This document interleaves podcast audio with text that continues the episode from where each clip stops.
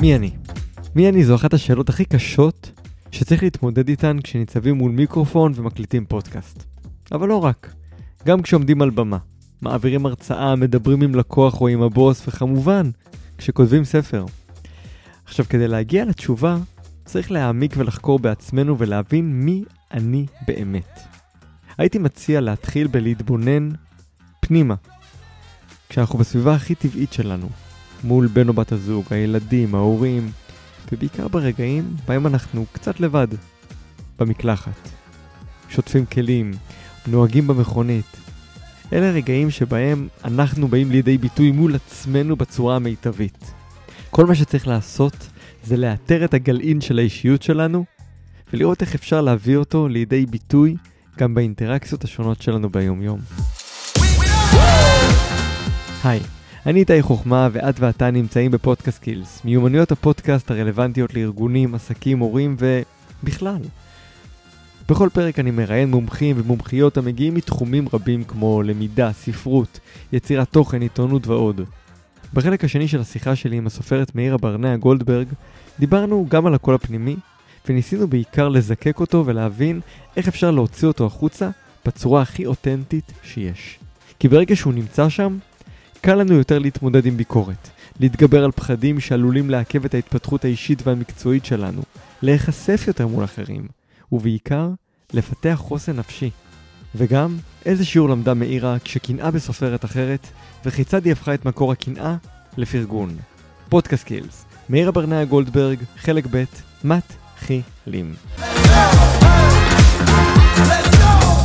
הגענו לשלב שבעצם הספר הראשון שלך יצא. אנחנו מדברים כמובן על uh, כמה רחוק את מוכנה ללכת, שזה ראשי תיבות של קרמל. כן. לא הרבה זמן אחרי, התחלת לפרסם שני טורים במאקו.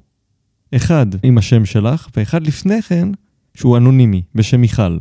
נכון. וזה קטע, כי זה בעצם פסט פה על שני uh, כיוונים. כיוון אחד של אני בתור אימא, ואני בתור אימא לילד אוטיסט. הטורים שנכתבו בשמי האמיתי זה היה לפני שידעתי שאבישה אוטיסט. אוקיי. וברגע שידעתי שאבישה אוטיסט, ידעתי שאני צריכה כרגע זמן להבין מה יש לי, מה קורה לי, ואני לא יכולה לכתוב עליו בשם האמיתי שלי. כי אני עדיין לא הבנתי בעצמי מה אני עוברת, ו... והיה לי הרבה מה להגיד, אבל לא הבנתי אם את הביקורת הזאת אני מוכנה להגיד ולשלם את המחיר. כי אמרתי שאולי המחיר יהיה כבד מדי, ואז, ואז הבן שלי ישלם את המחיר. האם מותר לי להתלונן על רופאים או אסור לי? אז הייתי עדיין פחדנית, בלוחמניות. פחדתי שאם אני אתלונן על רופא, אז יתנקם בי. פחדתי שאם אני אה, אתלונן במשרד החינוך, אתלונן באיזה מערכת כלשהי, המערכת תתנקם בי. לא הבנתי שאני יכולה לשנות אותה. זה תהליך שעברתי. אה, אז פרסמתי את כל מה שאני חושבת, כל האמת, בעילום שם. ואנשים היו שולחים לי, תראי, תראי איזה יופי היא כותבת, אה, תראי, תהיי כמוה. למה את לא כמוה? למה, למה ומתי, איזה, איזה, איזה דברים, איזה תגובות הכי אהבתי לקבל? אלה שאמרו לי, תקשיבי, אני קוראת את הטור של, של מיכל. הסגנון כתיבה מאוד מזכיר לי אותך, האם זאת את? ואלה אנשים שהבנתי שבאמת קראו אותי, את, הקודמי, את כל הדברים כן, הקודמים שכתבתי, כי הם זיהו, הם זיהו את הקול הזה, ואז באמת הבנתי שיש לי קול. יש לי קול ברור שמזהים אותו. זה, זה הרגע שהבנת שיש לך קול ייחודי? אה, עוד לא. הבנתי שיש לי קול ייחודי רק ב... הרבה, בהצלחה גדולה של קרמל, שהתחלתי לראות איך ילדים... ב-2018, מה שאמרת.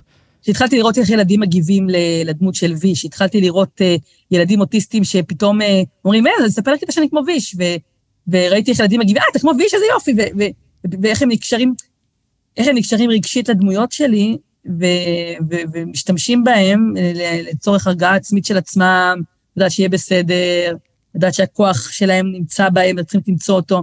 כשהתחלתי לראות, ילדים הרי לא משקרים. כן.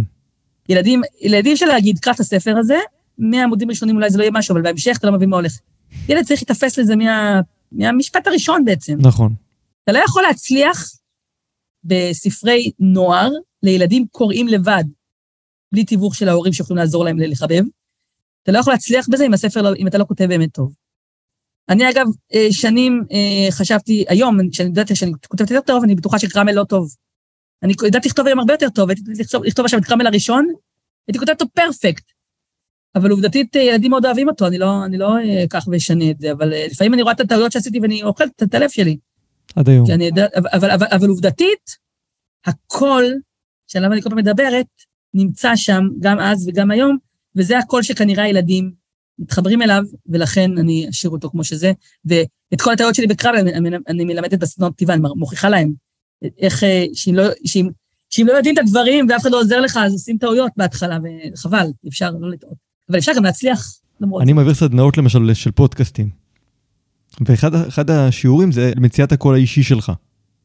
Mm-hmm. שזה דבר מהותי גם מול מיקרופון, שאתה מוצא את הבן אדם ש... אבל כן. כדי להיות אותנטי וכדי למצוא את הקול האישי שלך, אתה צריך באמת להגיע למצב שאתה מסוגל להיחשף, ומסוגל באמת לא לחשוב מה יחשבו עליי, כי אתה לא יכול לקחת את הקול שלך ולהגיד, אוקיי, זה הקול שלי, ואת זה ואת זה אני לא מראה, נכון. כי אני מתבייש. וזה וזה, מה אמא שלי תגיד עליי, וזה וזה יצחקו עליי. ברגע שהבנתי שיש אנשים שצוחקים עליי, ויש מלא אנשים שצוחקים עליי בתעשייה, אה, ויורדים עליי, וחושבים שאני מטומטמת, וכי, כי לא צמחתי באף אה, ערוגה ספרותית באיזה בית היוצר של הרבה דברים שאני, יש הרבה סופרים שצמחו שם. כאילו, לא, לא תראה עליי, לא תשמע אותי במדורי הספרות, בוא נגיד ככה, בדרך כלל. כי אני כאילו נחשבת אה, הסתומה. אבל זה, זה, כל מה שמסחרי לפעמים נחשב ככה. אני לא כתבתי מסחרית, אני כתבתי את הקול שלי. אז הקול שלי כנראה לא, לא, לא ספרותי מספיק. השאלה היא באמת, איך את מצליחה לפתח את החוסן הנפשי הזה, ולא לתת לכל הביקורות ולכל החוסר פרגון הזה, והוא עצום כלפייך, כמו שאת אומרת, שקוראים לך מטומטמת. איך את הולכת עם הקו שלך ושום דבר לא מעניין אותך? כאילו, זה כן מעניין אותך, אבל... בספר לא הראשון, אותך. בספר הראשון שצחקו עליי, אז uh, נעלבתי ובכיתי. ממש, הייתי בוכה. כל פעם שמישהו כותב עליי משהו רע, הייתי בוכה, ולא משנה אם מישהו הרע זה, זאת מישהי שאני בכלל לא מכירה שכתבה סטטוס אה, בעילום שם באיזה קבוצת אה, ספרים, או שזה מישהו בכיר. אני זוכרת שהקבלת פנים שלי לעולם העיתונות הספרותית היה, רוצים להצליח אה, למכור ספרים, תעבדו בצומת ספרים, תראו, משום מקום נכנס לספר כמה חוקי מוכן ללכת לרשימות רבי המכר.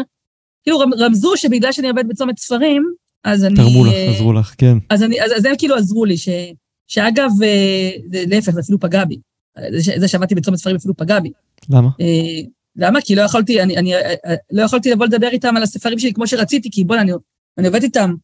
אני, נגיד, אם, אם, אם, אם יש לי איזה מערכת יחסים עבודה עם איזה מישהו, עושה איתך לבקש ממנו משהו, כאילו זה לא נעים לבקש ממנו משהו. עשיתי את הכל בצורה מאוד, בסתימת קהל יותר נוח להגיד, להגיד, אני מעירה, זה, זה, פה לבקש מהם, זה, זה מאוד קשה. ו, וגם, וגם, וגם, וגם בעבודה, לא כולם אוהבים אותך בעבודה, קח בחשבון, אז, אז, אז מה, אז עכשיו צריכים לקרוא את הספרים שלי, הם רוצים לקרוא את הספרים שלי? מישהו ש...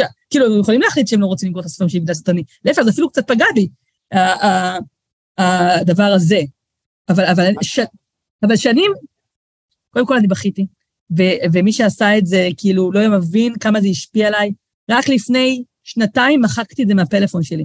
זה שנתיים הלכתי בפלאפון ונתן לי את הכוח להמשיך. הייתי מסתכלת, ואומרת, אוקיי, אנחנו, לא, לא יודעת מי הדביל שכתב את זה, אבל אנחנו נוכיח לו אחרת. הייתי ממש מסתכלת על הפלאפון כל הזמן הזה. זאת אומרת, זה, מה ש... זה מה שנתן לך את המוטיבציה להמשיך. כן, אני, אני, קודם כל אני בכיתי והתקשרתי לנועם מנה עם אה, ראש מדור ספרות, ודיברתי עם, עם אבי שומר ובכיתי להם, הם לא הבינו מה הדרמה הגדולה, למה אני כל כך אמרו לי, זה, אבל זה הספרות, זה העולם הספרות, כאילו, מה את... זה לא הפעם הראשונה שצחקו עלייך, זה תרגיל, תשחררי, אבל אי אפשר לשחרר. אני מדברת עם סופרים מאוד גדולים, שאחרי ביקורת אה, רעה עליהם הם מתפרקים. אה, אני אגיד לך משהו. אה, אני אה, באמת האמנתי להם, ובגלל זה התפטרתי מהעבודה בשלב, כדי לראות אם זה באמת נכון. ב-2015, כשיצאתי לדרך עצמאית, אמרתי, אני חייבת לבדוק האם באמת זה שאני עובד בצומת ספרים. זאת הסיבה שלי להצלחה. וב-2015 התפטרתי, ואז זאת הקפיצה הראשונה שלי בהיותי סופרת. ב-2015 כשהתפטרתי, התחלתי להצליח. ואז פתאום אמרתי, וואי, זה בכלל, התחלתי להצליח יפה. כי הוא לא כמו, היה לי ב-2015 קפיצה, ב-2018, ואז uh, ב-2022. כל כמה שנים, אתה עובדת, עובדת, עובדת, עובדת, פתאום יש איזה פירות לקצור. אז, uh, אז ב-2015 התפטרתי, והכל נפתח בפניי פתאום, ונורא נורא התחלתי להצליח, ויצא, יצא, יצא, ביום שעזבתי יצא משפחה לדוגמה, ספר שאני מאוד אוהבת שכתבתי למבוגרים, uh, נראה לי שכבר קרמל 2, אני לא זוכרת אם היה בחוץ או לא, כבר לא, זוכ, לא כל כך זוכרת, אבל אה, כבר התחלתי לכתוב את קרמל 3, שלקח לי הרבה זמן לכתוב אותו, ועדיין צחקו עליי, עדיין צחקו עליי. אני זוכרת שהיה עליי לחץ מאוד גדול לפתוח סדנות כתיבה, ואני אה, לא האמנתי בעצמי שאני יכולה לפתוח, וחיפשתי שמישהו יקטוף אותי. אולי איזה המגירה, אולי הסדנות הבית, אולי איזה מישהו, אוניברסיטה כזאת, שיקחו אותי, ואז אני כאילו, שיהיה, שיהיה לי איזה סמל, איזה טייטל של מישהו גדול וחשוב, ואז אני שמה תחת המטריה שלו, ואז אני יכולה להיות מוגנת, כי הנה יש לי הוכחה שאני טובה. וזה לא קרה. לא קרה, לא, לא, לא לקחו אותי. ואני זוכרת שאפילו ביקשתי ממישהו שייקח אותי, והוא אמר לי שיחזרו אליי, ולא חזרו אליי. ואז, ואז, ואז פתאום הייתה לי רשימת המתנה לסדנות אותי, ואנשים ממש רצו. חיכיתי, בניתי עם עצמי, התחלתי להתייעץ עם המון סופרים, חלק עזרו לי, חלק לא עזרו לי.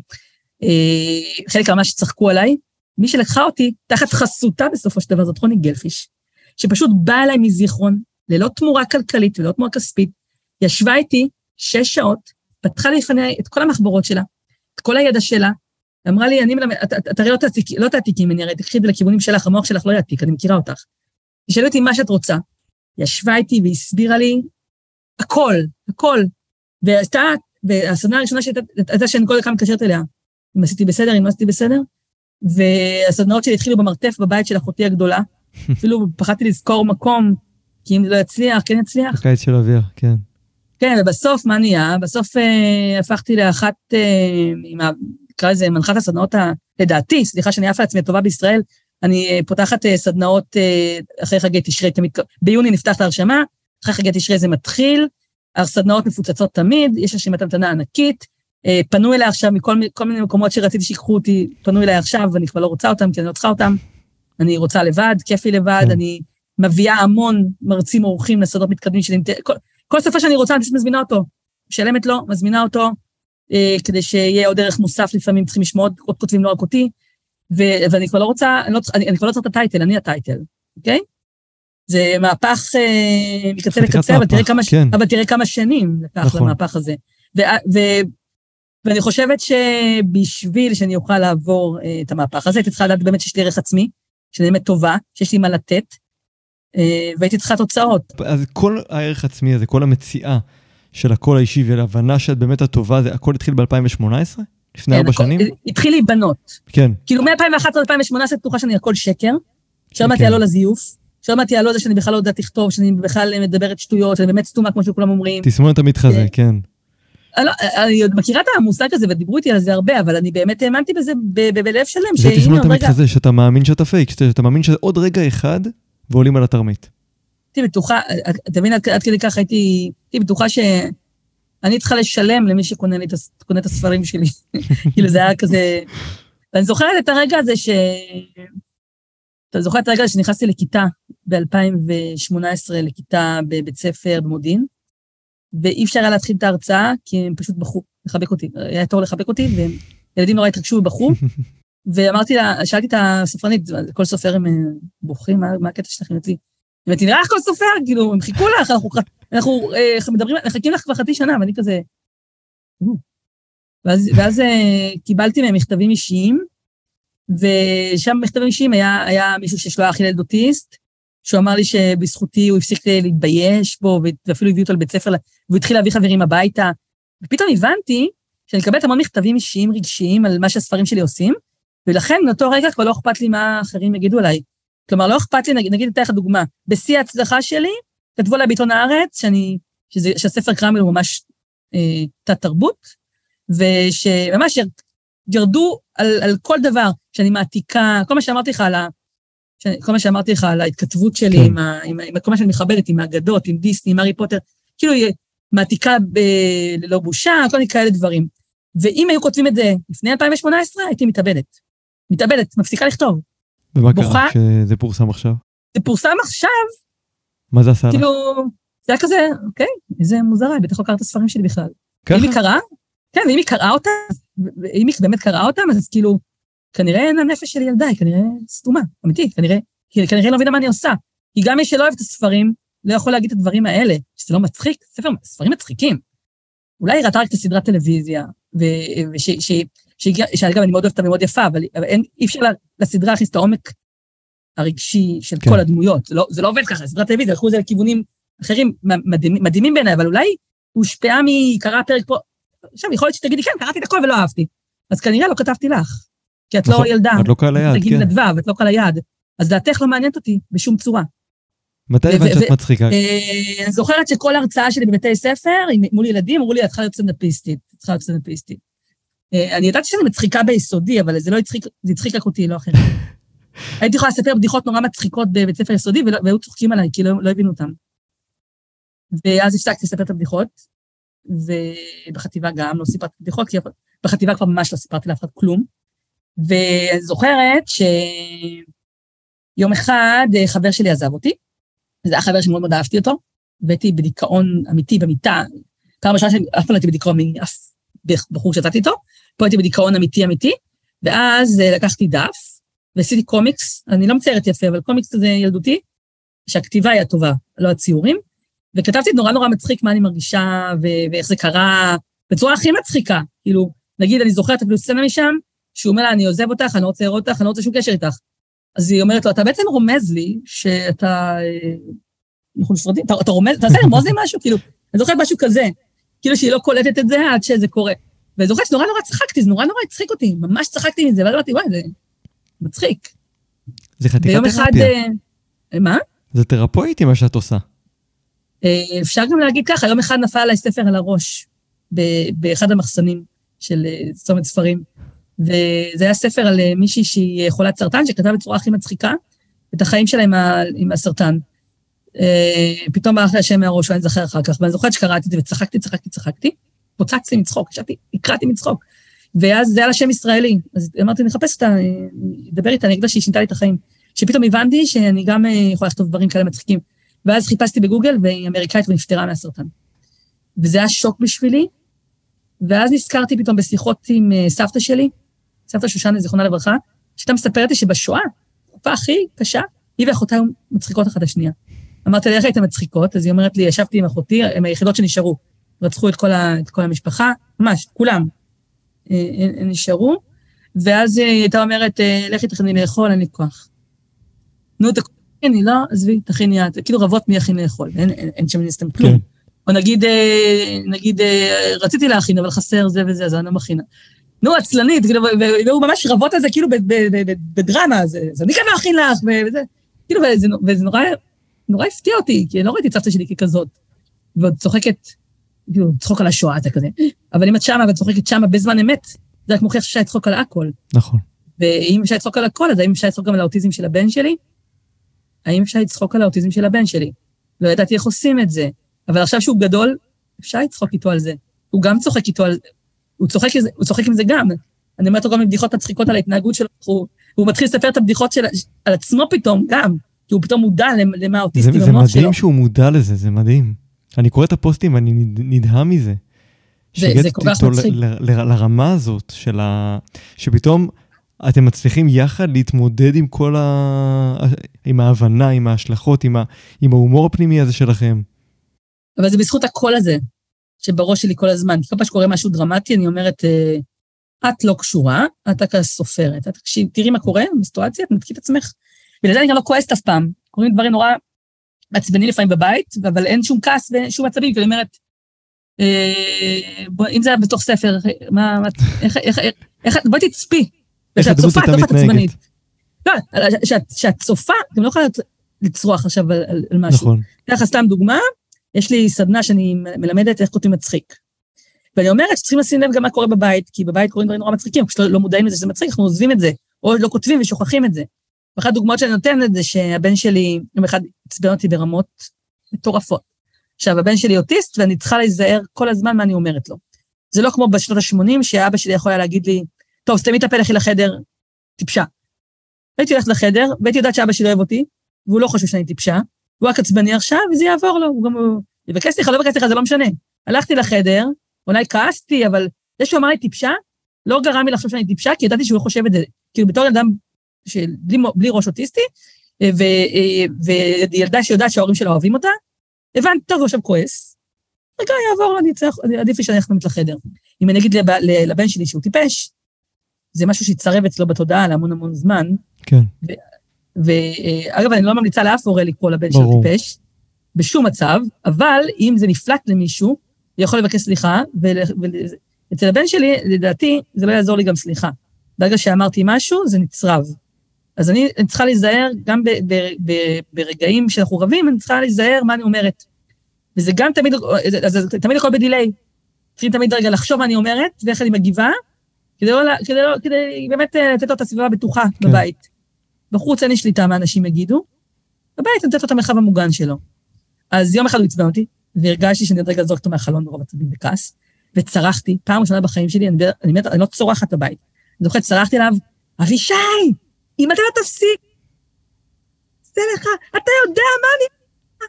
עכשיו, אבישי כאוטיסט חמוד, לא מתוך חוצפה, באמת, מתוך, אה, אצלו כל דברים נורא אה, אה, נאמנים למקור. שאלת מה אני אעשה, אז הוא בא לשאול, מה תעשי לי? עכשיו, זה, זה נשמע כאילו חוצפה, אבל זה לא מטריף. חוצפה, הוא, הוא באמת רצה לדעת. הוא רצה לדעת כי, כי, כי בוא, נראה, בוא, בוא נשמע, כן. כאילו, כי, כי, כי התעניינות. באמת, לא ממקום של, לא ממקום של התרסה כמו שאולי מורה יכולה לקבל לפרש את זה, או הורה. ואז התחלתי להריץ בראש מה אני יכולה לעשות, שזה ילד שאני לא מענישה אותו. אה, אני גם, אני נגד עונשים, אבל, אבל, אבל אצל אוטיסטים זה עוד יותר רגיש, כי אם הוא עשה משהו אוטיסטי, עונש לא יעזור, אני לא, אני לא יכולה לשנות את האופי האוטיסטי שלו. נכון. לא מדברת על דברים אה, שמסכנים חיים, שאז יש דרכים להתמודד. מדברת על דברים שטריוויאליים בנפש אוטיסטית, אני לא מנסה לשנות את הבן שלי, הבן שלי הוא, הוא מי שהוא, כל עוד זה לא פוגע בעצמו בסביבה, והוא, והוא בבית, שיעשה מה שהוא רוצה, אבל התחלתי להגיד, מה אני יכולה לעשות? התחלתי לה- להריץ רשימה, לא היה לי כלום. אז איך זה היה נשמע? אם אתה לא תעסיק, אני, אתה יודע מה אני אעשה לך? מה תעשי לי? כלום. כי, כי כל המוח שלי שעבד, עבד באלפית אלפית שנייה, כל הרצת תוכנה, כן. מה אפשר לעשות. אבל הדו-שיח הזה מצחיק, והוא התחיל, שהוא התפוצץ מצחוק. זה היה כזה נורא, זה היה איום מאוד דרמטי בצרחות, ואז התשובה, שום דבר. כלום אני לא אעשה לך. שום. ואז הוא התחיל להתפוצץ מצחוק, הפסיק את ההתנהגות כמובן, והנה, זה עבד, הוא הפסיק את ההתנהגות המעצבנת, בלי שאני אעשה לו איזה דרמה. כן, שתעשו כלום. זה הפך למטבע לשון אצלנו בבית, כאילו כל פעם שהוא מתכוון, אתה יודע מה אני אעשה לך? שום דבר לא אעשה לך, זה הפך להיות משהו מצחיק כבר שנים. אז, אה, אז הומור זה, זה, אגב, זה ייכנס גם לאחד הספרים, הדבר הזה. כל מה שקורה לי נכנס לי לאיזה מגירה, ויצא מתישהו ב... אני יודעת להשתמש בזה בספרים שאני צריכה. את כותבת את זה ברגע שזה קורה? אה, או שזה נמצא במגירה בראש? לא, בראש אני לא... אני, זה נכ- נמצא במגירה בראש בלי שום קשר. אם זה משהו דרמטי אני כותבת, אבל אני אתן לך עוד דוגמה, על משפטים בראש. עבדתי אח, לפ, לפני, אחרי הצבא, במוקד אה, של קופת חולים כללית. מוקד קופת חולים מושלם. תחשוב אותי בתוך תא, אה, שמונה שעות ביום, כללית מושלם שלום, מדברת מאירה, מה אוכל לעזור, וצורכים עלייך כל הזמן, ויש לך מראה עם אה, תחייך, חיוך חוסק כן. סמים, כזה. עם, עם, בשורה ארוכה עם מלא מלא טלפנים, בשביל 16 שקלים לשעה. שווה. וכן, ואני זוכרת שההטבה היחיד, היחידה שהייתה לנו, שבהפסקה של ה-20 דקות היו סנדוויצ'ים על חשבון העבודה. זה היה מאוד מרגש את כולם. אה, סנדוויצ'ים קטנים, ואף פעם לא היה מספיק. אז אה, אני זוכרת שמי שיוצא להפסקה ראשונה היה אוכל, ושאת ההפסקה שנייה לא נהנה מה- מההטבה. והייתה לנו ישיבת עבודה, והוותיקים, אני זוכרת, זו הייתה ישיבת עבודה הראשונה שלי בחיים, פעם ראשונה שעבדתי במקום רציני, ובישיבה אה, התלוננו העובדים הוותיקים שאין מספיק סנדוויצ'ים.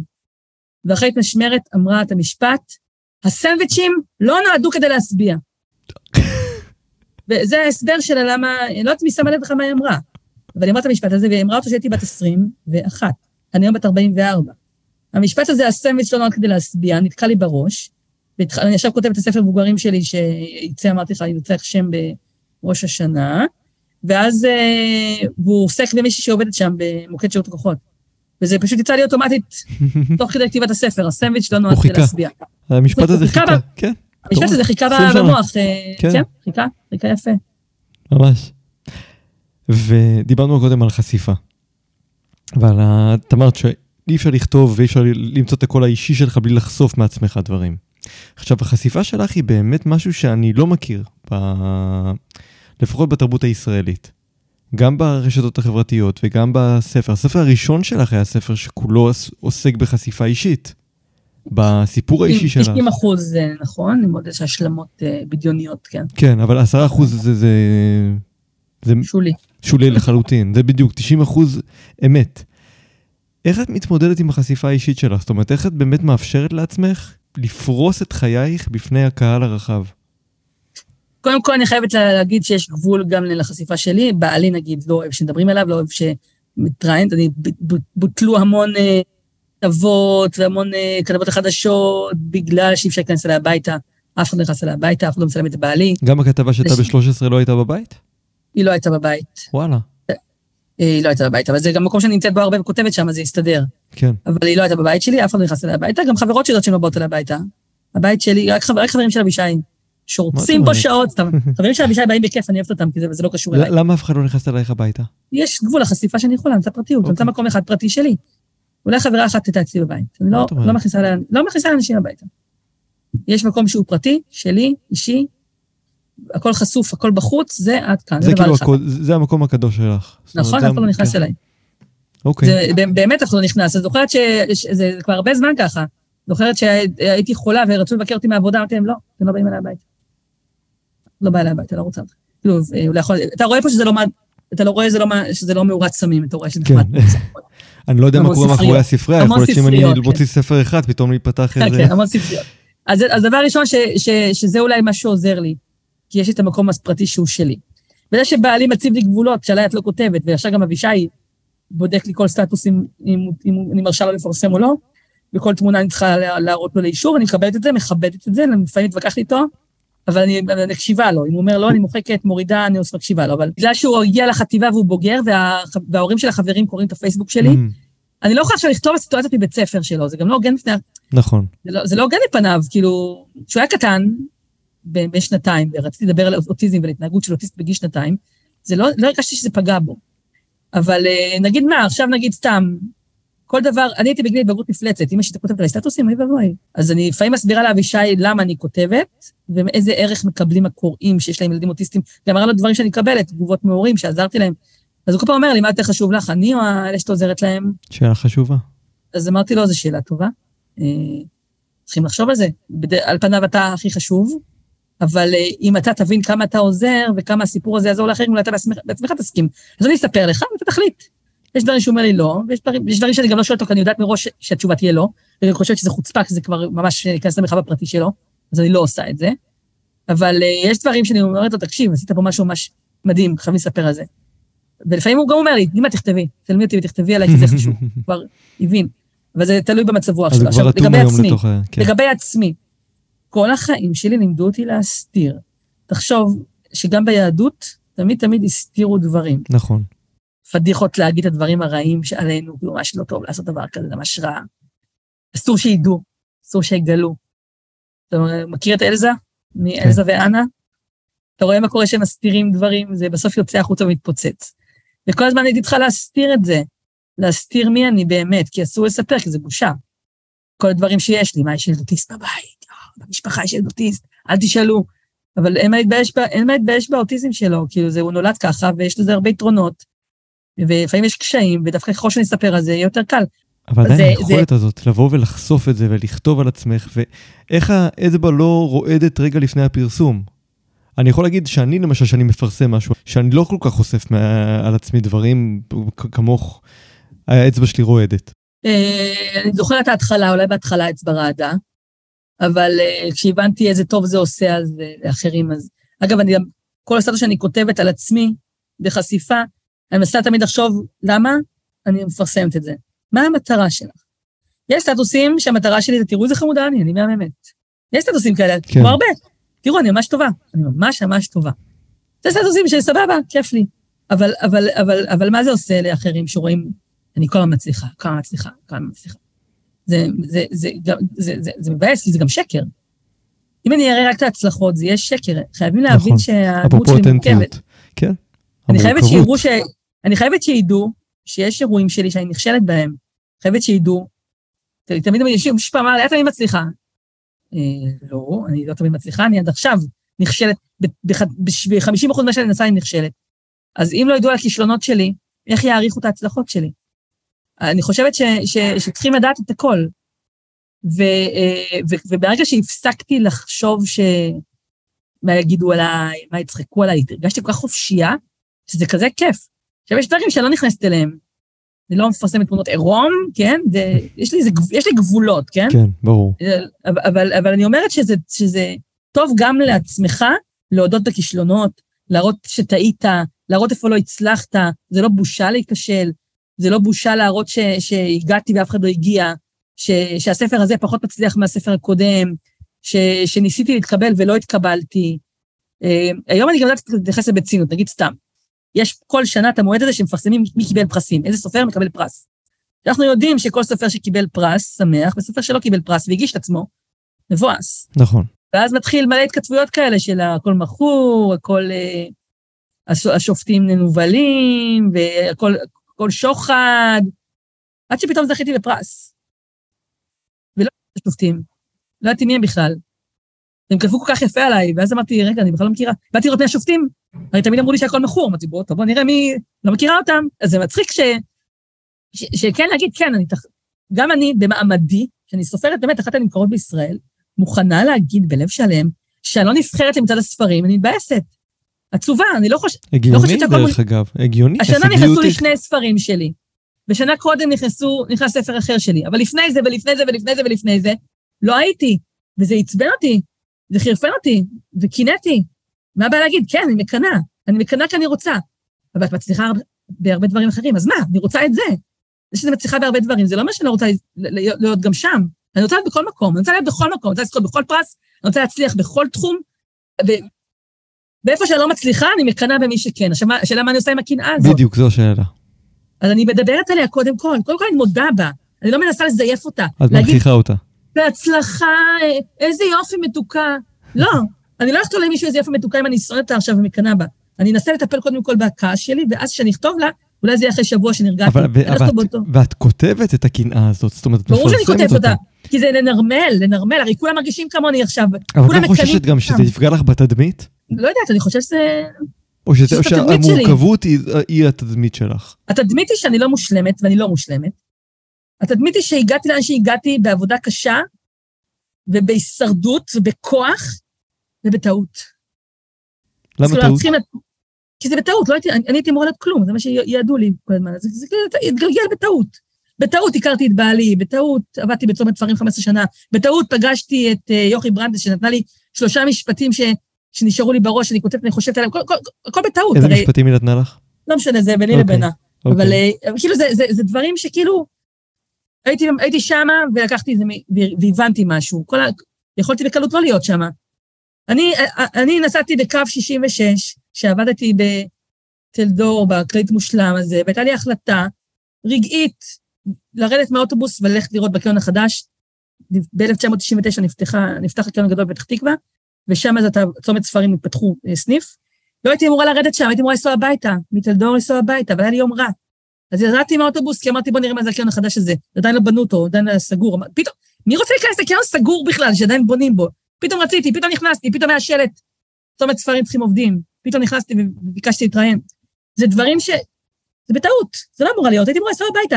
הייתי אמורה להמשיך להיות בתלדור. אה, להמשיך לא יודע מה 20 זה. טעות, אבל קיבלת החלטה. החלטה כן, של רגע. אבל היא לא טעות. טעות. צירוף בלי- בלי- מקרים אולי. על פניו, לפי מה שיעדו לי, שאני לא אצליח שום דבר בחיים, הייתי מי להמשיך לעבוד? בתלדור. מי מי זה ייעדו? מי? שלי תמיד אמרו לי שלא יוצא ממני שום דבר, שאני, שאני, שאני כלום, כי אני גרועה בחשבון, כי אני, אה, אה, אה, אה, כי אני סתם, אני סתם, באמת. לא הבינו בכלל מי אני. וכמה האמנת לזה? אה, ביסודי אה, לא האמנתי, אבל בתיכון זה כבר היה ברור שהם צודקים, כי הנה עובדה. אני גרועה במד... בתיכון גם נוספו עוד מלא מקצועות שהייתי גרועה בהם. זה לא היה סתם חשבון, כמו. בכיתה ו' חשבון. בחטיבה ובתיכון זה כבר נהיה פיזיקה, כימיה, ביולוגיה, אה, כאילו עוד... ריאלי. ריאלי, ריאלי, ריאלי, כן. זה כבר נהיה הצטברות של דברים שאני גרועה בהם, ואז כזה אתה מרגיש לא טוב. המאה בספרות מחוויר לעומת השישים בשאר המקצועות, אז, כן. זה, אז זה מאוד מחוויר. היה היה מישהו שהאמין בך? למשפחה שלי לא היה זמן להאמין בי, הם עבדו מאוד קשה. זה לא אוקיי. שלא הם, זה, המשפחה שלי לא אמרו לי בחיים שלא יוצא ממני כלום. לא שמעתי את זה בבית. אבל הבית עבד כבית. אמא עבדה מהבוקר, אבא עבד עד הלילה, כאילו, הבית עבד. כן. אף אחד לא אמר לי, תאמיני בחלומות שלך, לכי אחרי מה שאת רוצה, את רוצה לכתוב, את תהיי כל מה שאת רוצה. לא אמרו לי אמר לך, כאלה. את- אבל מישהו אמר לך, את כותבת טוב? אה, הייתי בסדנת כתיבה בכיתה ה' נראה לי, אצל אלי סגל, וסבתא שלי לקחה אותי לשם, אני לא יודעת איך היא שמעה לסדנת כתיבה, היא הייתה מסיעה אותי לשם קבוע, ונפטר לא מזמן, דיברתי עם המשפחה שלו, הזכרתי להם את זה. הוא לקח אותי לשיחה אחרי, ה- סדנה לילדים, אה, קטנים, כאילו בית ספר כן. יסודי. ואמרתי לך שבבית ספר יסודי לא אומרים להם תחרויות מי טוב, מי לא טוב. כולכם טובים, תמשיכו. הרי גם באמת אי אפשר לדעת בגיל הזה, תמשיכו, תמשיכו, תמשיכו. והוא בשיעור הראשון לקח אותי ואמר לי, את לא כמו כולם. כותבת הרבה יותר טוב. יש לך משהו שאני לא יודע להגיד עכשיו בדיוק מה, אבל תזכרי את זה, כי את לא כמו כולם. עכשיו, יכול להיות שהוא לקח את כולם לשיחה הזאת, אני לא יודעת. אין לי מושג, לא שאלתי לכולם אמרת, אבל יצאתי משם זורחת, מה... וכאילו נתן לי איזה, אבל פעם, זה היה בחטיב, זה היה ביסודי. זה נצנץ ביסודי, נזכרתי בזה אחר כך. אז, ואני זוכרת, אה, אני זוכרת אה, שאני מכריחה את שכנה שלי לשמוע שירים שכתבתי או סיפורים שכתבתי, מכריחה אותה, היא כורחת כלים, אני מקריאה לה, כאילו, לא, דברים כאלה אני זוכרת. אבל בעלי, בעלי, אה, מרגע שהכרתי אותו, והכרתי אותו ב... אחרי הצבא יחסית, 1999, אז הוא, הוא כל הזמן אמר לי ש, שזה חייב להצליח. הוא אמר לי, זה לא יכול להיות שלא יצליח. זה, זה, את, פשוט, פשוט טובה בזה. ותראי איך אנשים מגיבים לזה, את פשוט כותבת טוב. הייתי מקריאה לו, הייתי כותבת, מקריאה לו, כותבת, מקריאה לו. ואתה תצחק עליי, אני אספר מה שלא סיפרתי אף פעם, אוקיי? לא לנו הרבה כסף בתחילת דרכנו. ונורא רציתי אה, חופש, עבדנו מאוד קשה, הוא ואני ביחד בצומת ספרים. היינו, גם הרווחנו 18 שקלים לשעה. נורא רציתי חופש כזה, כיף כזה, כמו שמבוגרים אמיתיים. ויש לאישה את המכתב שלא נכתב. שכותבים מכתבים והם מקבלים אה, חופשה של כן. יומיים. כתבתי שישה מכתבים. זכיתי בכולם. כל פעם בשם, שם אחר. פעם על שמי, פעם על שם זה, בעלי, פעם זה. כאילו, אז לא היה בעלי, החבר שלי. והמכתבים האלה פורסמו תמיד, וזכיתי. ונסענו לחופשות, ככה מימנו את החופשות שלנו ב-1999. וואי, זה מדהים.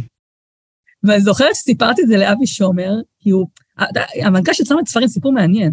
התחלתי, הוא, הוא, הוא קידם אותי, אה, הוא שם לב שאני יודעת להדריך, הוא גרמתי לו לשים לב שאני יודעת להדריך, והוא קידם אותי, ואני זוכרת שהוא קרא קטע מתוך ספר שכתבתי, והוא אמר לי, תני לי אותו, אני רוצה להגיש אותו ל... אני חושב שאת כותבת טוב. וידעתי לו, והוא באמת דיבר, זה לא קרה עם זה כלום בסוף, בסופו של דבר, אבל זוכרת שסיפרתי לו על העיתון על האישה הזה, סיפרתי לו על זה. לא יודעת איך הגענו לזה. והייתה להם פגישה בעיתון האישה, והוא סיפר להם, והם באו לראות לחדר, דיברו איתי, זה היה כזה מביך. חשבתי שאני מתה באותו מקום, אבל, אבל מפה פתאום אמר לי, את כותבת טוב, למה אני מפסיקה לכתוב? ואז התחלתי באמת לתת לו מדי פעם פרקים שכתבתי, והוא נורא התלהב. בסוף אה, זה הפסיק, כי בכל זאת הוא הבוס שלי, והוא המנכ"ל של צומת ספרים, את לא יכולה להציק לו, אבל, אבל אני זוכרת שהוא העביר את זה למישהי, שאמרה לו שזה טוב, שתמשיך. ולימים, שנים אחרי, שנים, שנים אחרי, היא הייתה העורכת שלי, והיא אמרה לי, את יודעת שקראתי דברים שלך עוד מזמן, לפני שהכרתי, כאילו דברים, דברים מסתדרים, כאילו... כי ברגע שאבי אמר לי שהעורכת... זה לא בטעות. דברים קורים לא סתם, תראי, אין הסבר ללמה ירדת מהאוטובוס בקו 66, אבל יש הסבר לכל ההשתלשלות האירועים אחר כך. הנה, העברת את, את הטורים שלך, את הדברים שכתבת, סיפרת לו, הוא העביר את זה לעורכת, דברים מתגלגלים. אפרופו אה, ששאלת אותי על חשיפה. כן. תדע לך שהרבה, לא רק, לא רק להגיד, לא קשה להגיד רק את הדברים הרעים עליך, להרבה אנשים קשה להגיד את הדברים הטובים על עצמך. נכון. וכשאני התחלתי לעבוד בצומת ספרים, אה, אני זוכרת, אה, בתור מוכרת, אני זוכרת שסידרתי את זה מחלקה מאוד מאוד יפה. אל תשכח, זה לא החנויות הקטנות של היום, 600 מטר סניף, זה היה 1200, זה היה 1200 לפני, 600 זה אחרי הקיצור, 1200 אה, אה, מטרים סניף, ומחלקה של הנוער הייתה בגודל של חנות היום, קטנה, ב... ואני זוכרת שסידרתי את זה מאוד מאוד יפה, והגיע המנכ"ל, זה היה לפני שצומת ספרים אה, אה, התאחדו ונהיו צומת ספרים של היום, היו צומת ספרים של פעם, מנכ"ל אחר, בעלים אחרים, ואני זוכרת שהגיע המנכ"ל והחמיא למנהלת של הסניף על המחלקה, אמר לה, וואו, מה עשיתם פה? זה מהמם. ואני עמדתי בצד וחיכיתי שיגידו, אה, כן, מאיר הסדרה, ואז המנהלת אמרה, אה, כן, אה, עשינו, וסידרנו, ולקחה את כל הקרדיט על עצמה. ואני זוכרת שישבתי שם מאחורה, מאחורי המדפים, ואמרתי לעצמי, כאילו, וואו, איזה קטע, לא, אפילו לא אמרה שזה הרעיון שלי לסדר את זה, עבדתי על זה המון זמן. וכשאני נהייתי מנהלת בסופו של דבר, אמרתי לעצמי, כל כך הרבה, אגב, זה, זה מחזיר אותך על איך מקדמים ספר. כן. יש כל כך הרבה מנהלים פה. אני רוצה להתקדם, איך ישימו לב מי אני. התחלתי לבדוק מה הכי חשוב לרשת, ולבלוט במה שהכי חשוב להם. ובשביל לבלוט אני צריכה גם לספר להם שידעו, הרי הוא לא יושב איתי, מחזיק לי את היד, אומר לי, כל הכבוד לך, עשית את זה. הייתי פעם בחודש, או פעם בחודשיים, פעם בשלושה חודשים, רואה שיש לי הישגים טובים במשהו, הייתי כותבת מכתב למנכ"ל, שידע שעשיתי א' ב' ג', וזה התוצאות, ששולחת לו. הרבה אנשים זה מביך אותם. איזה גול נפש, בדיוק. מה את עושה? כאילו, איזה, את חייבת להתבלט? אם אני, אבל אני פיתחתי מערך הדרכה.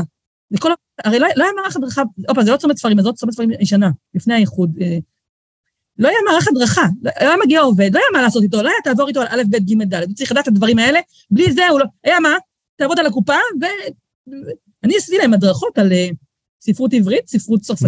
ספרות אנגלית, ספרות רוסית, ספרות ילדים ונוער, איך מתאים לפי גילאים, אחמ"שים, תפקידי אחמ"שים, איך מכינים משימות, למש- הייתי ממש מדריכה. ואם לא הייתי מספרת לו את זה, הוא לא היה יודע לשלוח אליי את כל המנהלים לחפיפות.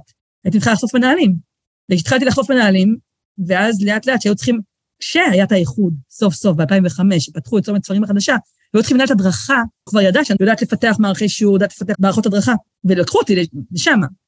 אגב, גם כי ידעו שזה מה שאני רוצה.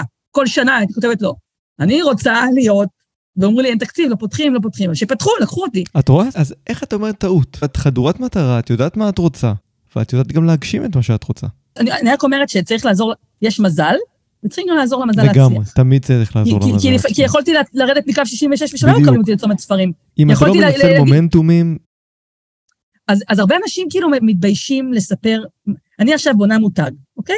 בונה מותג קרמל. ואם באו אליי אלף אנשים בדיזנגוף סנטר, ויש לי תמונה שרואים אותי עם אלף ילדים שהגיעו, האלף, למה לא לפרסם את התמונה ולכתוב הלם? נכון. אני רוצה שיראו שהצלחתי. אם אני אשמור את זה אצלי, אני לא בונה את המותג.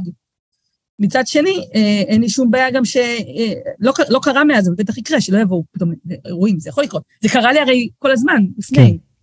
אז גם... אה, אה, וגם אה, אז פרסמתי- פרסמת. פרסמתי תמונות של אני עומדת לבד ואומרת, אה, אה, רואים אותי מהשומר בקניון. אנחנו אה, מחכים באירוע השקה חגיגי. במקום לכתוב תמונה, אה, במקום לשים סתם תמונה שלי, של הספרים שלי, להגיד, היה אירוע, ואז מה שמרבית. האנשים עושים, כן. אבל- איזה כיף היה שבאתם למרות. שאף אחד לא בא. האירוע מאפן, אז, אז, אז הנה הייתי בפרדס חנה ב-2018, תקשיב, הייתי ב-2018 במודיעין, היה מפוצץ, היה כיף, היה תענוג, מכרו. הייתי בפרדס חנה, אף אחד לא בא. עכשיו, אני פרסמתי בפייסבוק שאני נשארת עד, עד שעה מסוימת, ואמרתי, מה, ואם אם, אם בכל זאת יבואו, אני אשאר. ולא, ולא, ולא הלכתי, נשארתי שם כמה שעות. זה היה נורא מביך. גם כל מה שניסיתי לדבר איתו, לא רצה, לא התייחסו אליי. אמרתי, מבואסת, מבואסת, אז יצאתי משם דיכאונית, קניתי לי פנקק ומלא שמלות בחנות ליד, בשביל להירגע, וזה מה שכתבתי, כתבתי, קניתי שמלות, קניתי פנקק, אף אחד לא בא, אף אחד. היה לי חוויה. מתקנת, הייתה לי חוויה מתקנת שנתיים אחרי זה שהגיעו... אה, אני זוכר, אני זוכר את הפוסט הזה. כן. הייתה חוויה מתקנת יפה בפרדס חנה, שם מפוצץ שם תמיד. כשאני מגיע כן. לספריות, אין דבר כזה ש... תמיד שלא הזמינו אותי פעמיים באותו יום, כי יש אה, רשימות כי לא- המתנה. כי גם לא ויתרת. זאת אומרת, למרות החוויה שיכולה להיות מאוד מצלקת, לא ויתרת. הרבה סופרים שאני מדריכה אותם מה לעשות, אז הם קובעים יום חתימות כמוני, כמוני בעבר, ואחרי הכישלון הזה הם מבטלים את כל מה שהם קבעו. בדיוק, כי זה כי חוויה הם לא רוצים מאוד- לעמוד אותם, כי זה, בדיוק. ואני מבינה אותם, כי זה מגעיל, מביך, ו- ו- ו- וזו חוויה איומה. ורק חנן יודע, בעלי המהמם, שהייתי חוזרת לפעמים בוכה. אבל זה לא היה מונע ממני לעשות עוד פעם, כי אמרתי, גם אם מכרתי שלושה ספרים באירוע הזה, ושלושה ספרים שלא נמכרים, לא הייתי שם. זה יכולת מדהימה לראות את הצד החיובי בדבר הזה. אבל זה בגלל שזה נואשות. אתה מבין? זה שזה לא, נואשות? זה לא נואשות, יש הרבה אנשים אני אגיד לך למה זה שנואשים כן נואשות. למה? אני חייבת להצליח. אני חייבת להצליח. אין לי שום דבר? אחר שאני טובה בו. למה את חייבת להצליח? למה? אני לא, אני לא, אני לא, אני צריכה... אין לי יכולות אחרות, זה היכולות שלי. אם אני לא אנצל אותן, אין לי, אין לי, אין לי, אין לי עתיד אחר. זה מה שאני יודעת לעשות. מה המטרה שלך בחיים? המטרה שלי בחיים זה שלאבישי יהיו, שאני אמות, שיהיה לו כמה שיותר דירות. הבן שלי אוטיסט, אני לא, אני, אני, אני לא יודעת מה הוא יעשה כשהוא יהיה גדול, אין לי מושג. להשאיר יכול להיות שהוא- נדל"ן. יכול אז להיות, שהוא, נדל"ן. יכול להיות שהוא יתעשר מעצמו, יכול להיות שהוא יהיה מעולה, אבל יכול להיות גם שהוא לא יוכל להתפרנס, ורק ירצה לנגן בגיטרה שלו כל הזמן עם חברים שלו, ולא יוכל לעבוד, אני לא יודעת. אני, אין, אין לי אפילו, קניתי עכשיו דירה לעצמי סוף סוף, אחרי שמכרתי את הדירה הקודמת כדי לממן את הטיפולים שלו. מברוק. אבל את הדירה הזאת שקניתי עכשיו, שתהיה מוכנה עוד שנה וחצי, לא הייתי יכולה לקנות אם לא הייתי מצליחה עם קרמל, אוקיי? אז, אז בוא נגיד ככה שהמטרה שלי בעולם זה שהבן שלי יהיה הכי מאושר והכי שמח, ושאני אמות, אמן שאני אמות רגועה, שאני יודעת שהוא מסודר כלכלית ולא תלוי בחברה, ולא נזקק, לא צריך טובות מהמדינה, כי המדינה לא נותנת טובות. המדינה לא תתייחס לאוטיסטים. אה, זה מאבק מאוד גדול שאני נאבקת בו שנים, והנה, זה מה שאני רוצה. אני רוצה לשנות את החיים של, של אנשים מבוגרים לרצף האוטיסטי. לילדים יש מי שידאג להם, יש להם את ההורים. מה קורה אחרי שההורים מתים? אה, כל אחד לעצמו. ואני רוצה שההורים ידעו שהולכים למות, שהכל רגוע. אז קודם כל אני מנסה לעזור לעצמי. והספרים האלה זאת, זה דרך... אם אני לא הייתי מה שהייתי, אולי לא היו מסכימים לפרסם את הטורים שלי בכל מקום על, על האוטיזם, ולא מראיינים אותי על האוטיזם בכל מקום, ולא היו שואלים את דעתי, ו, ואני יודעת שאם אני ארצה, שעכשיו אני מחכה לראות, אבל אז הממשלה תיב- תיבנה. אני רוצה לדעת מי יהיה שר החינוך, אני רוצה לדעת מי שר, ה, שר התרבות, אני יודעת מי שר הרווחה, ואני אנסה להגיע אליהם. ואני יודעת שיהיה לי יותר קל להגיע כמאירה ברנע גולדברג הסופרת, מאשר אה, מעיר הברנע של פעם, שאף אחד לא יודע מי. אני חושבת שיהיה לי יותר קל להגיע לשם, אני חושבת. לא בטוחה, אני מנסה. את רוצה להשפיע ולשנות. זו המטרה רוצה, שלך. קודם כל, אני רוצה של, של, שלבן שלי יהיו. חיים טובים, ו, ו, וכל עוד זה לא פוגע בו, לעזור לשנות תמורת אחרים, לעזור לאחרים גם. וזה, לפעמים זה מתנגש, צריכים לראות איך אני עושה את זה יפה ואיך אני רותם את הבן שלי למטרה כל עוד הוא מסכים. אז, ואני חושבת ש, שכרגע הספרים עוזרים לי בזה.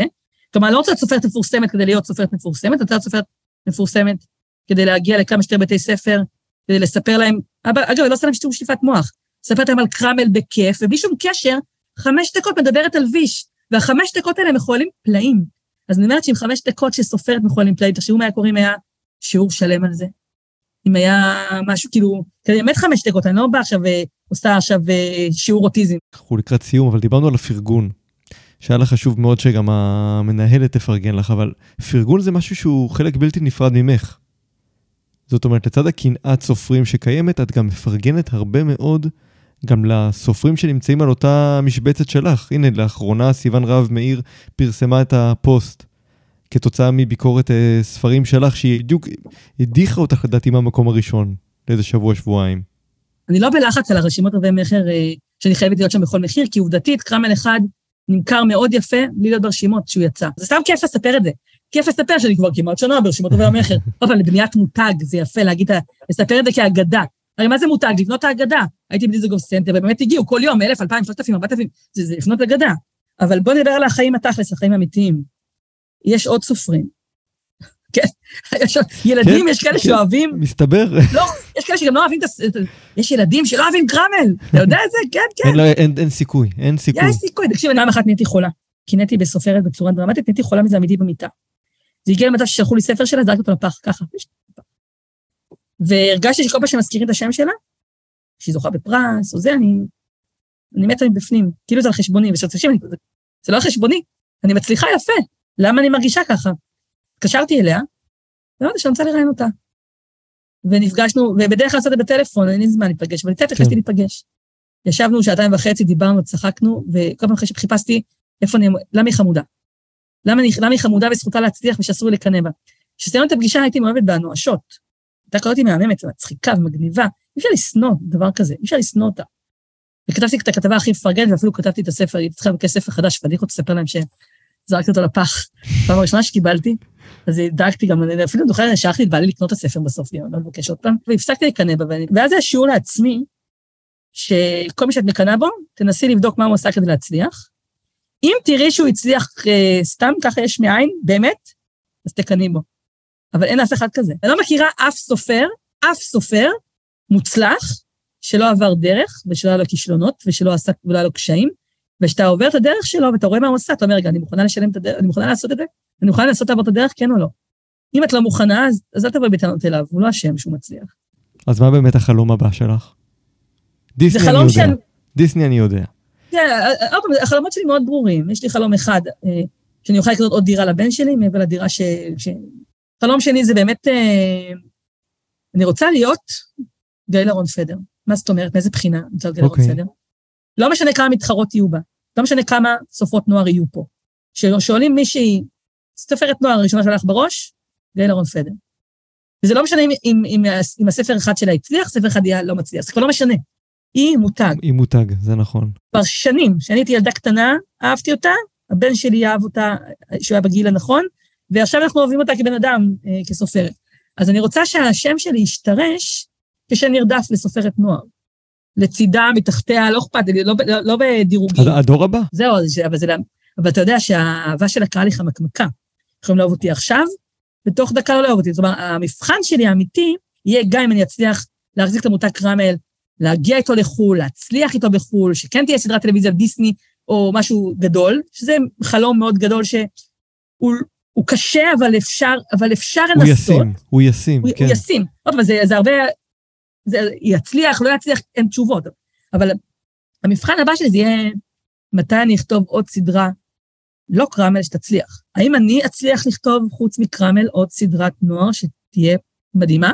ניסית? אני כרגע כל כך חיה את קרמל שאני לא יכולה, אני, אני חיה, הקומיקס קרמל מבחינתי זה, זה, זה סיפורים אחרים, כי זו משפחה אחרת, אבל, אבל אני יודעת שגם הסדרה הבאה שלי תחיה את העולם הזה. אולי לא קרמל, אולי ניקח דמות אחת משם ויכתוב את העבר שלה. ולא לא יכניס את החתול, אבל אה, זה יהיה אותו עולם. Mm-hmm. לא מעניין אותי לבדוק עולמות אחרים. ספינוף כזה, כן. כן, ספינוף, בא לי ספינוף, ואיתו להצליח. מעניין. השאלה, האם אני אצליח בספר המבוגרים שלי? אני כבר רואה את הכותרות. אוקיי, איך אני רואה את העולם מתייחס לספר המבוגרים החדש שלי, כי הוא לא, לא הקהל האמיתי שלי שקורא אותי לעולם הספרות, כן. או שיתעלמו ממנו, או שיגידו, עדיף שתישאר בנוער. אתה מכיר שרוצים להקטין? ברור. אז, אז, אז, אז, אז כאילו, אז, אז, אני רוצה, החלום שלי זה לא שהספר, ש, ש, שמישהו יתלהב ספרותית מהספר החדש, אלא שיצליח, פשוט שיצליח. וזה ממש ששמח אותי. אז אמרנו, אמרנו, חלומות קטנים, עוד דירה, דיסני וזהב כן, ספר מבוגרים. כן, חלומות ריאליים בסך הכל, כן. כן, הכל כזה הגיוני וטוב. דיסני הכי ריאלי בעיניי. אבל זה... אי אפשר לדעת, בסוף הוא יהיה ראשון, אי אפשר לדעת. האמת שבעולם שאנחנו חיים בו היום, אי אפשר לדעת. הכל כל כך בר השגה. לעומת לפני 30 שנה. בר השגה ולא בר השגה, נכון. כי זה עדיין אה, צריכים... צריכים גם המון מזל. קונקשנים, קונקשנים. עדיין מזל. בקיצור, אז אה, נראה לי שעניתי נכון על הקנאה, השנאה, הסיפור, נראה לי... אני לא, זה יפה. ועם זה נסיים. עם זה אנחנו נסיים. מאירה ברנע גולדברג. היה לי כיף גדול. ממש שמחתי. תודה רבה רבה. וטוב, דיסני, אני מבחינתי, תוך שנתיים אני רוצה לראות בדיסני פלוס את uh, קרמל. איזה דיסני פלוס? אני לוקח אותך איתי להשקה בארצות הברית. סגור, סגור. נהיה בטיסה ביחד. ויאללה, ואני רוצה שאנחנו נגיע ליורו דיסני ודיסני וורד לראות ממש את קרמל מתהלך יחד עם אה, גופי ומיקי מאוס. חובה, חובה. הבובה מוכנה כבר מהדיסקוסים. הבובה מוכנה, נכון. תודה רבה, שיהיה המון המון בהצלחה. ביי ביי. ראיינתי במהלך השנים לא מעט אה, נשים ואנשים, ואני חושב שעם מאירה הרגשתי אחרת. משהו בכנות שלה, ביכולת שלה להציב מולנו מראה שמכילה את המורכבויות של החיים, היא כבשה אותי. מתי בפעם האחרונה הודיתם בכישלון או בעלבון שחוויתם? כפי שאמרתי בפרק הקודם, ההחלטה לפצל את השיחה שלנו לשני חלקים היא לא דבר שאני ממליץ עליו. קשה מאוד לחלק קשב בפודקאסט ולהמשיך ולהאזין בחלקים בלי שהרצף ייקטע. ובכל זאת, עשיתי את זה. למה? כי השיחה כללה נושאים כל כך חשובים שרלוונטיים לא רק לעולמות הפודקאסטים והספרות, אלא לחיים שלנו. טוב, בואו נעשה קצת סדר ונסכם את כל הנושאים שדיברנו עליהם, כי זה לא מעט. למשל, היכולת לאזור אומץ ולהתגבר מעל הפחדים שלנו. בואו נכיר רגע בעובדות. הם המכשול העיקרי של חיינו. כי ברגע שהצלחנו להתגבר על הפחד, מצאנו את הקול האישי שלנו, אפשרנו לו לצאת החוצה בצורה אותנטית, וכל שאר ההתמודדויות תהיינה פשוטות יותר. כי הפסקנו לרצות, הפסקנו לחשוב מה אחרים יגידו, והתחלנו להתחבר למה אנחנו רוצים. זו הנקודה בעיניי החשובה ביותר. זו נקודת ההתחלה שתעזור לנו להיות מנהלים טובים יותר, מרצים, מנחים, פודקסטרים, סופרים, וגם הורים קשובים יותר לילדים שלנו. אני יודע, זה נשמע קלישאתי, אבל בחיי, כשמצאתי את הקול הפנימי הזה, משהו בהשתחרר. לפני כן הייתי, ויש שיאמרו שעדיין בחלק מהסיטואציות, עם מקל בתחת. ועכשיו אני שואל אתכם, איך התרשמתם ממני? איך התרשמתם ממאירה? זיהיתם זיוף או אמת? ומה זה גרם לכם להרגיש? איפה זה הפעיל אתכם? כי ברגע שאתם מאתרים את עצמכם, גם אחרים ידעו לזהות את הסגנון שלכם. עוד דיברנו על חוסן נפשי, כלומר היכולת לקבל ביקורת בלי שהיא תטלטל אותנו. פיתוח הערך העצמי, תסמונת המתחזה, שימוש בהומור, קנאה, פרגון, והכרה גם בכישלונות שלנו. אז אני רוצה להודות למאירה ברנע גולדברג על ההתמסרות שלה לראיון ועל הכנות הבלתי פוסקת שלה. תודה רבה לך מאירה. ותודה רבה לכן ולכם שהאזנתם לפודקאסט קילס. אם אהבתם, לחצו על עוקב, דרגו, שתפו, וספרו לי מה חשבתם. ואם יש נושא מסוים שתרצו שאדבר עליו בהמשך, הצטרפו לקהילת פודקאסקילס בפייסבוק וספרו לי. אני איתי חוכמה, נתראה בפרק הבא בפודקאסקילס, ביי ביי.